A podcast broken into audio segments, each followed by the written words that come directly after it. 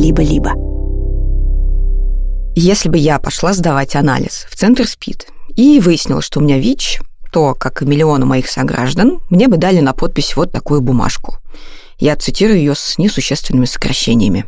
Я, такая-то, такая-то, дата рождения, номер паспорта, проживающий по адресу такому-то, подтверждаю письменно, что после настоящего предупреждения я несу ответственность в соответствии со статьей 122 Уголовного кодекса Российской Федерации заражение ВИЧ-инфекцией в случае, если поставлен другое лицо через половой контакт или иными действиями в опасность заражения вирусом иммунодефицита.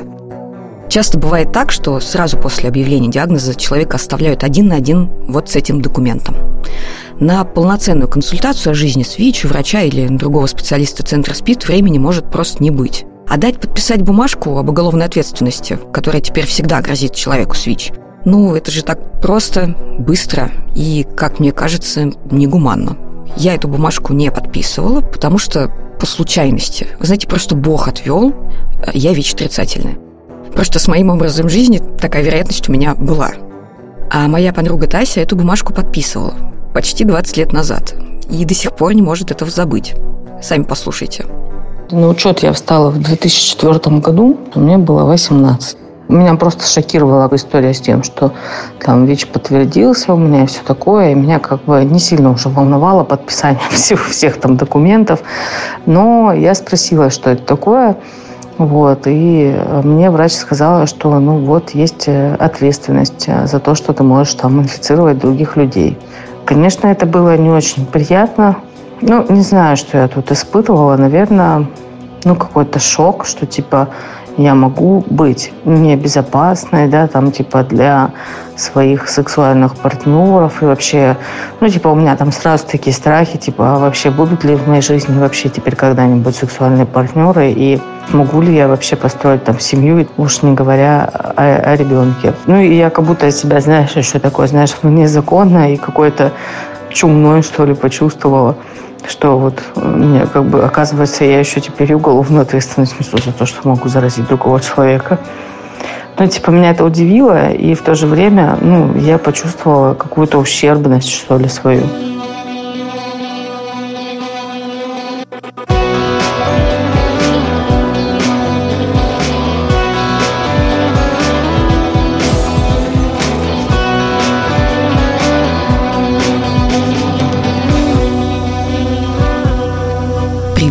Это Рита Логинова и подкаст «Одни плюсы». В этом сезоне мы по кирпичику разбираем стену лжи вокруг ВИЧ, потому что мифы, предубеждения и дезинформация – это то, что все еще двигает эпидемию в нашей стране вперед. Кирпич этого выпуска такой. Под ВИЧ-инфекцию в Уголовном кодексе Российской Федерации есть отдельная статья за инфицирование других людей или постановку в опасность инфицирования – Одни люди считают, что без такой уголовной статьи вообще не обойтись, ведь ну надо же как-то наказывать за передачу такого опасного заболевания. Другие уверены, что уголовное преследование за диагноз – это бессмыслица. Мы поговорим и с теми, и с другими. Дорогие слушатели, мы подготовили для вас несколько бонусных эпизодов. Их уже можно слушать по подписке на «Либо-либо плюс» в Apple подкастах или в закрытом телеграм-канале «Либо-либо». Это общая подписка, по которой вы получите доступ ко всем бонусным выпускам подкастов «Либо-либо» и подкасту «Студия», который выходит эксклюзивно для подписчиков. Подписка – лучший способ поддержать «Либо-либо». Доход от нее помогает делать журналистские расследования, на которые сложно находить средства. Ссылки на бонусы одних плюсов ищите в описании этого эпизода. Уголовном кодексе РСФСР эта статья появилась после того, как была вспышка внутрибольничной инфекции в листе. Государство, общество хотелось как-то отреагировать. В принципе, она предусматривала ответственность для медицинских работников. Но нельзя же просто медицинских работников наказывать. Надо еще наказывать людей, которые больны ВИЧ-инфекцией. Таким образом, государство создает мнимую защиту. То есть ВИЧ-положительные люди должны всем сообщать, что у них ВИЧ, а ВИЧ-отрицательные люди должны соглашаться или не соглашаться на этот контакт. И, в принципе, в ту пору, когда не было там, антиретровирусной терапии, знаний было не так много, было очень много страха, наверное, это было логичным решением оно вообще неправильное. Потом эта уголовная статья перекочевала в Уголовный кодекс России. Это говорит Наташа Сидоренко, моя подруга и участница Евразийской женской сети по СПИДу. Наташа была одной из авторок отчета о криминализации ВИЧ в странах Восточной Европы и Центральной Азии. И давайте сразу разберемся с терминами. Что такое криминализация ВИЧ? Правозащитники говорят, что это несправедливое применение уголовного закона к людям, живущим с ВИЧ. Имеется в виду, и здесь, пожалуйста, сконцентрируйтесь, имеется в виду использование специальных уголовных процедур или основного уголовного закона для наказания людей с ВИЧ за непреднамеренную передачу вируса, предполагаемое или потенциальное инфицирование ВИЧ и или не раскрытие ВИЧ-позитивного статуса. При этом законы наказывают только людей с ВИЧ, а равной ответственности между половыми партнерами не предполагается. И это создает обществу иллюзию безопасности – как мы помним, в 2003-2004 год было большое количество изменений в Уголовный кодекс российский. И я точно знаю, что когда готовился этот пакет законов, была идея отменить эту статью вообще. Но эта идея не нашла поддержки там, ни в Минздраве, ни в Роспотребнадзоре. И эти законы, говорит Наташа, есть не только в России. Законодательство большого количества стран содержит в себе статьи, которые предусматривают ответственность за передачу вируса, за несообщение об источнике заражения, за постановку в угрозу заражения. Постепенно страны отказываются от этой статьи, потому что в уголовных кодексах есть статьи о причинении вреда здоровью. И уголовное право выстроено таким образом, что дела о причинении вреда здоровью расследуются должным образом. Устанавливается умысел, есть он или нет, было причинить вред или нет, устанавливается вина человека, определяется степень э, причиненного вреда и так далее. Но сейчас на постсоветском пространстве к сожалению, до сих пор в уголовных кодексах содержится статья, в которой предусматривает ответственность для ВИЧ-положительных людей. Идея об отмене уголовной статьи за инфицирование ВИЧ вообще-то близка далеко не всем. Не то что законодателям или там обществу, а даже и самим людям с ВИЧ. Вы еще услышите их аргументы в этом выпуске. Но почему правозащитники говорят, что в криминализации ВИЧ больше вреда, чем пользы? Вреда действительно гораздо больше. ВИЧ-положительные люди встают, когда на учет, и вместо того, чтобы нормально рассказать про диагноз, про то, что есть терапия, ее можно принимать, и тогда ваша жизнь будет такой же долгой, как у ВИЧ-отрицательных людей, им дают подписать эту расписку. Ну, это там и в Казахстане, и в Беларуси, и в России происходит. В шоковом состоянии люди, конечно, подписывают эту расписку, выходят, ощущая себя потенциально уголовными преступниками. Я бы задумалась вообще, надо ли мне проходить тестирование, да, потому что, получив положительный результат, меня поставят на учет и еще будут угрожать применением этой статьи. Хорошо. Представим прекрасную Россию будущего, в которой нет уголовной статьи за передачу ВИЧ. Что должно быть вместо нее? Хочется, чтобы было полноценное до-тестовое, после-тестовое консультирование на ВИЧ, а не просто вот эта вот статья, которая существует в Уголовном кодексе, потому что этим консультированием можно снять большое количество вопросов, и вот эта вот ответственность за свое здоровье, она формируется когда? Когда у людей есть информация о том, что надо регулярно сдавать анализы, что есть вот такие-то инфекции, есть такой-то вирус. На самом деле у нас же, кроме Уголовного кодекса, в стране есть еще и другие документы. Есть основы охраны здоровья граждан в которых вообще на всех нас налагается ответственность следить за своим здоровьем. И я считаю, что вещеотрицательные люди не должны ну, сидеть на лавочке да, и ждать, когда ВИЧ-положительный человек расскажет им о своем статусе, а сами думать о своем здоровье. Когда я вступаю с кем-то в сексуальные отношения, но ну, это моя ответственность, использовать презерватив или нет. И я считаю, что если кто-то кому-то чего-то не рассказал, а другой кто-то решил, что презервативы не нужны, мне ничего не сказали, то ответственность должна как минимум делиться. Тут важно отметить, что мы с Наташей обсуждаем ситуацию, когда речи о сексуализированном насилии не идет. Когда два взрослых человека договорились друг с другом о том, что у них будет секс, и так вышло, что секс этот был небезопасный. Именно так произошло с другой моей героиней, Марией. Несколько лет назад Мария написала мне, что живет с ВИЧ и что добилась возбуждения уголовного дела на мужчину, который ее инфицировал. Я хочу, чтобы вы услышали и эту историю тоже. Меня зовут Мария, мне 35 лет. Заразилась я в отношениях с молодым человеком, с которым начала встречаться уже в 26. Он знал о своем статусе, но а, дело в том, что я знала его с детства, и я не думала, что он когда-либо сможет как-то так со мной поступить. Соответственно, мы уже расстались, но через некоторое время я узнала, что он болеет от общих знакомых. Пошла сдавать, и вот буквально там через месяц, наверное, диагноз подтвердился, потому что несколько раз пришлось пересдавать. Мария говорит, что восприняла известие о диагнозе стойко. Правда, сразу решила, что ни семьи, ни отношений у нее не будет. И надо сосредоточиться в жизни на других вещах. А еще она поняла, что хочет для этого своего партнера возмездия, и написала на него заявление в полицию – надо сказать, что подают заявление далеко не все люди, получившие ВИЧ от полового партнера. Многие не идут в полицию просто потому, что очень стыдно. Кроме того, доверие к полицейским в нашей стране низкое. Я думаю, что, может быть, и пытаются подать, но это сделать достаточно сложно. Сотрудники полиции отговаривают. Более того, не все они знают даже, что это компетенция их, а не Следственного комитета. Я подала, мне пришлось обжаловать отказ в возбуждении уголовного дела 11 раз через прокуратуру. Это заняло два с половиной года. То есть, ну, достаточно долгий срок. Нужно быть достаточно стойким человеком, честно. Тем не менее, по словам Марии, ее бывшего осудили и отправили в колонию. Срок она не помнит. Я не могу сказать, что я прям вот довольна приговором, но я довольна тем, что это вообще состоялось. Человек понес наказание в суде. И я думаю, что, безусловно, это судебная практика, и однозначно кому-то другому она может помочь. Составляя отчет о криминализации ВИЧ, Наташа Сидоренко, которую вы уже слышали в этом эпизоде, а также другие соавторки и информаторки, вообще-то сталкивались с недостатком кейсов из России, чтобы писать их в этом докладе. Почему? Потому что 122 статья все-таки не так широко применяется. В масштабах страны там 90 приговоров в год.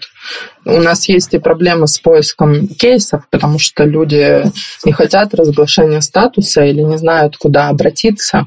Но те кейсы, которые попали в поле зрения правозащитников, зачастую и нелепы, и ужасны. И мне кажется, вообще все дела, где ВИЧ-положительных людей задерживают сотрудники полиции, к ним автоматом присоединяют вот 122 статью, часть первую. Мы знаем эти описания, когда ВИЧ-положительный человек пьяный был задержан, укусил в автомобиле сотрудника полиции. Все, ему добавили, помимо нападения на представителя органов власти, постановку в угрозу заражения. Ну как он мог при укусе за ухо кому-то передать свой вирус? И он на суде говорил о том, что не может применяться эта статья ко мне.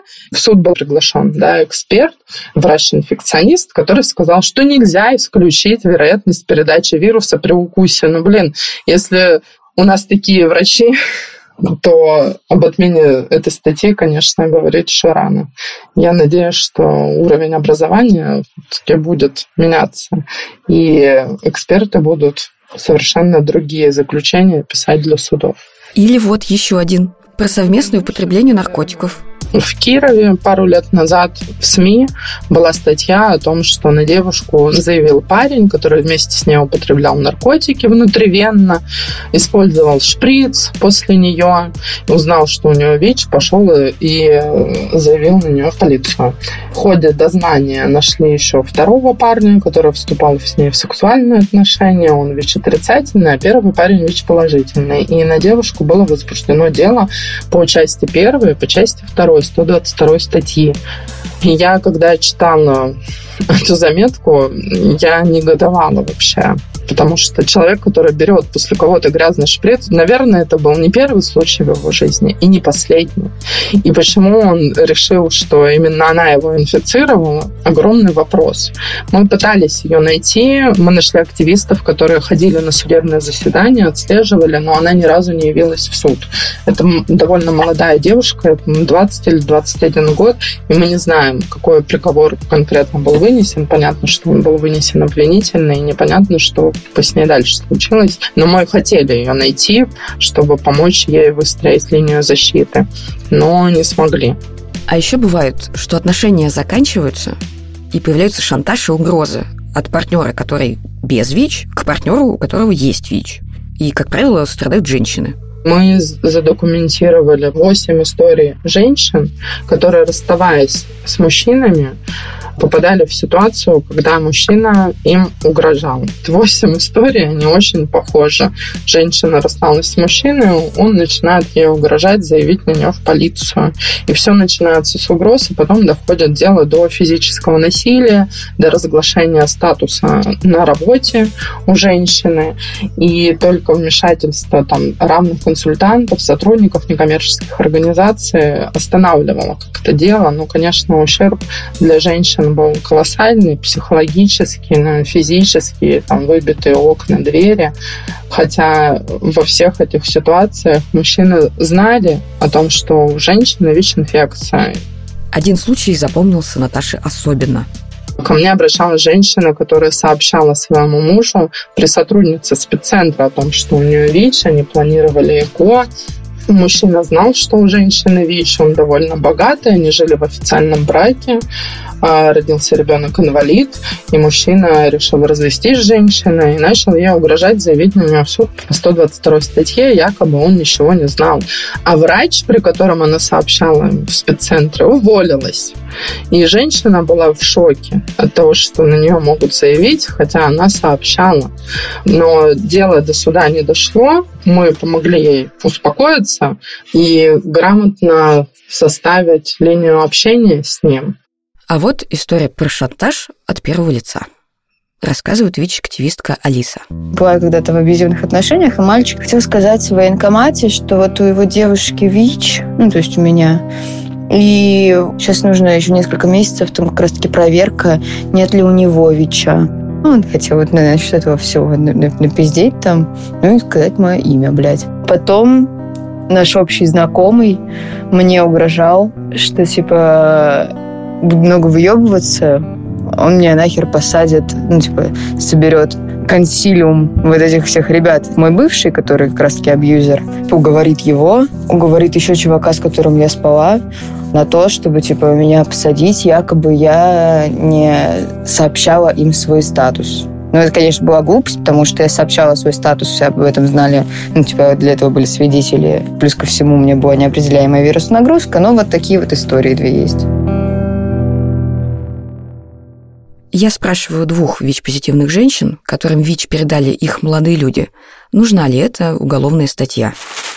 Было бы замечательно, если бы не было вообще такого закона, потому что он какой-то нелепый. Его, мне кажется, сделали да, из-за того, что там была вспышка внутрибольничная, да, было инфицирование детей. Вот, и мне кажется, что там на фоне этого все эти законы были приняты. А так, кажется, сейчас это все не имеет смысла. Врачи могут нести ответственность просто за халатность, а люди не перестанут от наличия закона как-то заниматься сексом там без презерватива или не станут вдруг честными, если до этого они были нечестны со своими партнерами. Это так не работает. Поэтому, конечно, было бы хорошо, если бы мы уже отказались от этой статьи. Она не имеет никакой, по сути, нравственной или моральной нагрузки, что ли, что вот за что человек это судит. Существование отдельной статьи я, конечно, считаю обязательным, потому что это преступление, и те люди, которые знают о своем диагнозе, они идут на него осознанно. Поэтому однозначно, конечно же, наказание я считаю очень маленьким для этого, учитывая последствия, которые зараженный человек получает. Слава богу, что вообще есть эта статья и что предусмотрено наказание. Ответы совсем разные. Я слушаю их и думаю, интересно получается. То есть, если я психану и решу написать на своего мужа Сережу заявление в полицию, что он поставил меня под угрозу заражения ВИЧ, это что, прокатит? Дело заведут? Я спросила об этом Наташу Сидоренко. У вас есть фильм «Дудя», который его оправдывает, в котором ты говоришь, что ты знаешь, что у него ВИЧ.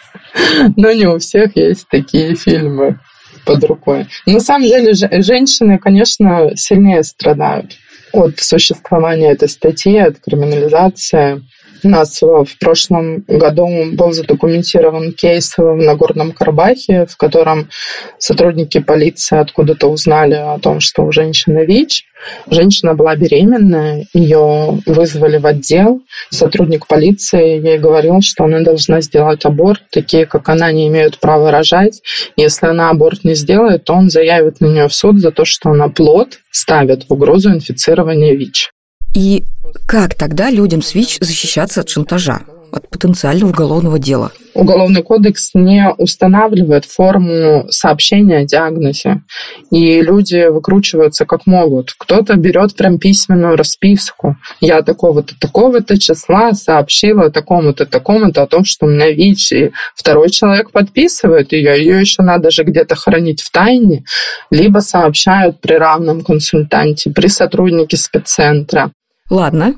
А может ли быть такое, что в России и в других странах с аналогичным уголовным кодексом закон смягчится?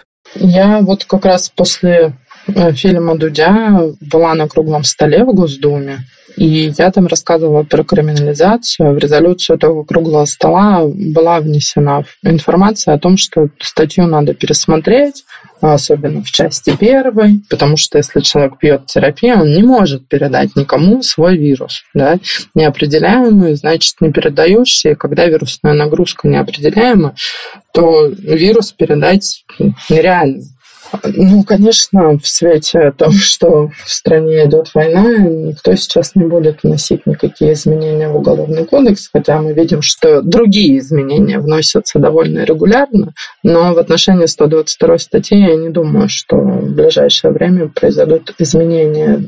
Нужна большая работа. Если смотреть на другие страны, то, например, Кыргызстану, Узбекистану и Таджикистану Комитет по ликвидации всех форм дискриминации в отношении женщин женщин СИДО, ООНовский договорной орган, дал заключительное замечание стране отменить эту статью в Уголовном кодексе. Правда, пока эти страны такие законы не отменили. Но в Таджикистане сейчас на рассмотрении новый уголовный кодекс, говорит Наташа. Вот опыт других стран, конечно, воодушевляет.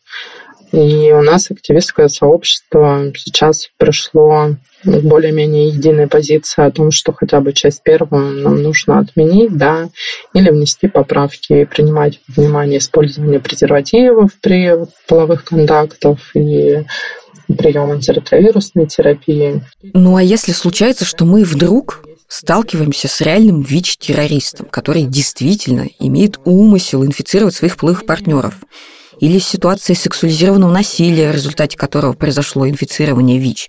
Вот неужели и в этом случае отдельная статья в Уголовном кодексе не нужна?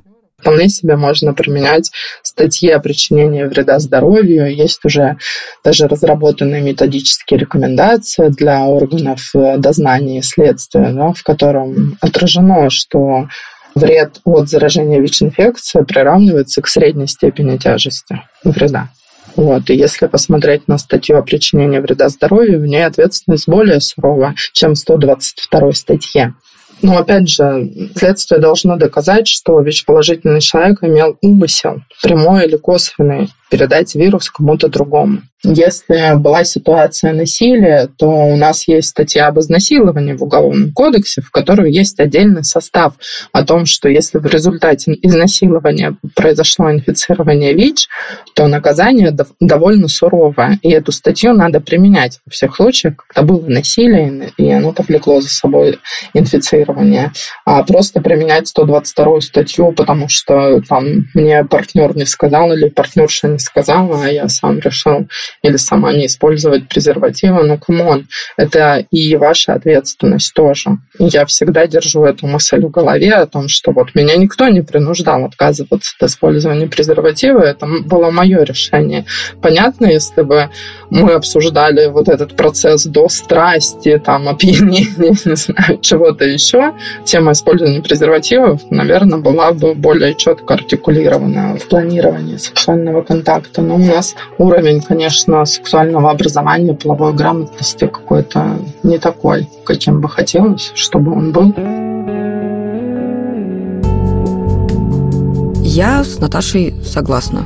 Я просто представляю, что вот у меня с кем-то секс, мы с этим кем-то решили не использовать презервативы, потом на анализах у меня обнаруживается. Ну, например, гонорея, сифилис, может быть, тот же ВИЧ.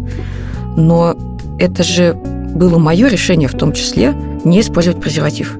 И мне кажется довольно странным в ситуации инфицирования какой-то болезнью наказывать за это другого человека. Ну, давайте нас вдвоем или вообще никого. Мы же все взрослые люди и сами несем за себя ответственность. Это был подкаст «Одни плюсы». Мы делаем его со студией «Либо-либо» и исследовательской группой «Музей Гараж». Мы говорим с людьми, которые живут с ВИЧ сами и помогают жить другим, чтобы дать надежду себе и вам. Подпишитесь, пожалуйста. Впереди еще несколько классных эпизодов. Над этим эпизодом работали звукорежиссер и композитор Ильдар Фаттахов, продюсеры Кирилл Сычев и Ксения Красильникова, редакторка Настя Красильникова. С ресерчем и факт-чекингом нам помогали исследовательницы из гаража Катя Суверина и Дарья Бабренко. Ведущая и авторка сценария я, Рита Логинова. Слушайте нас на всех подкаст-платформах, поставьте нам оценку, если вы еще этого не сделали, и, пожалуйста, расскажите о подкасте «Одни плюсы» друзьям. Ну и берегите себя.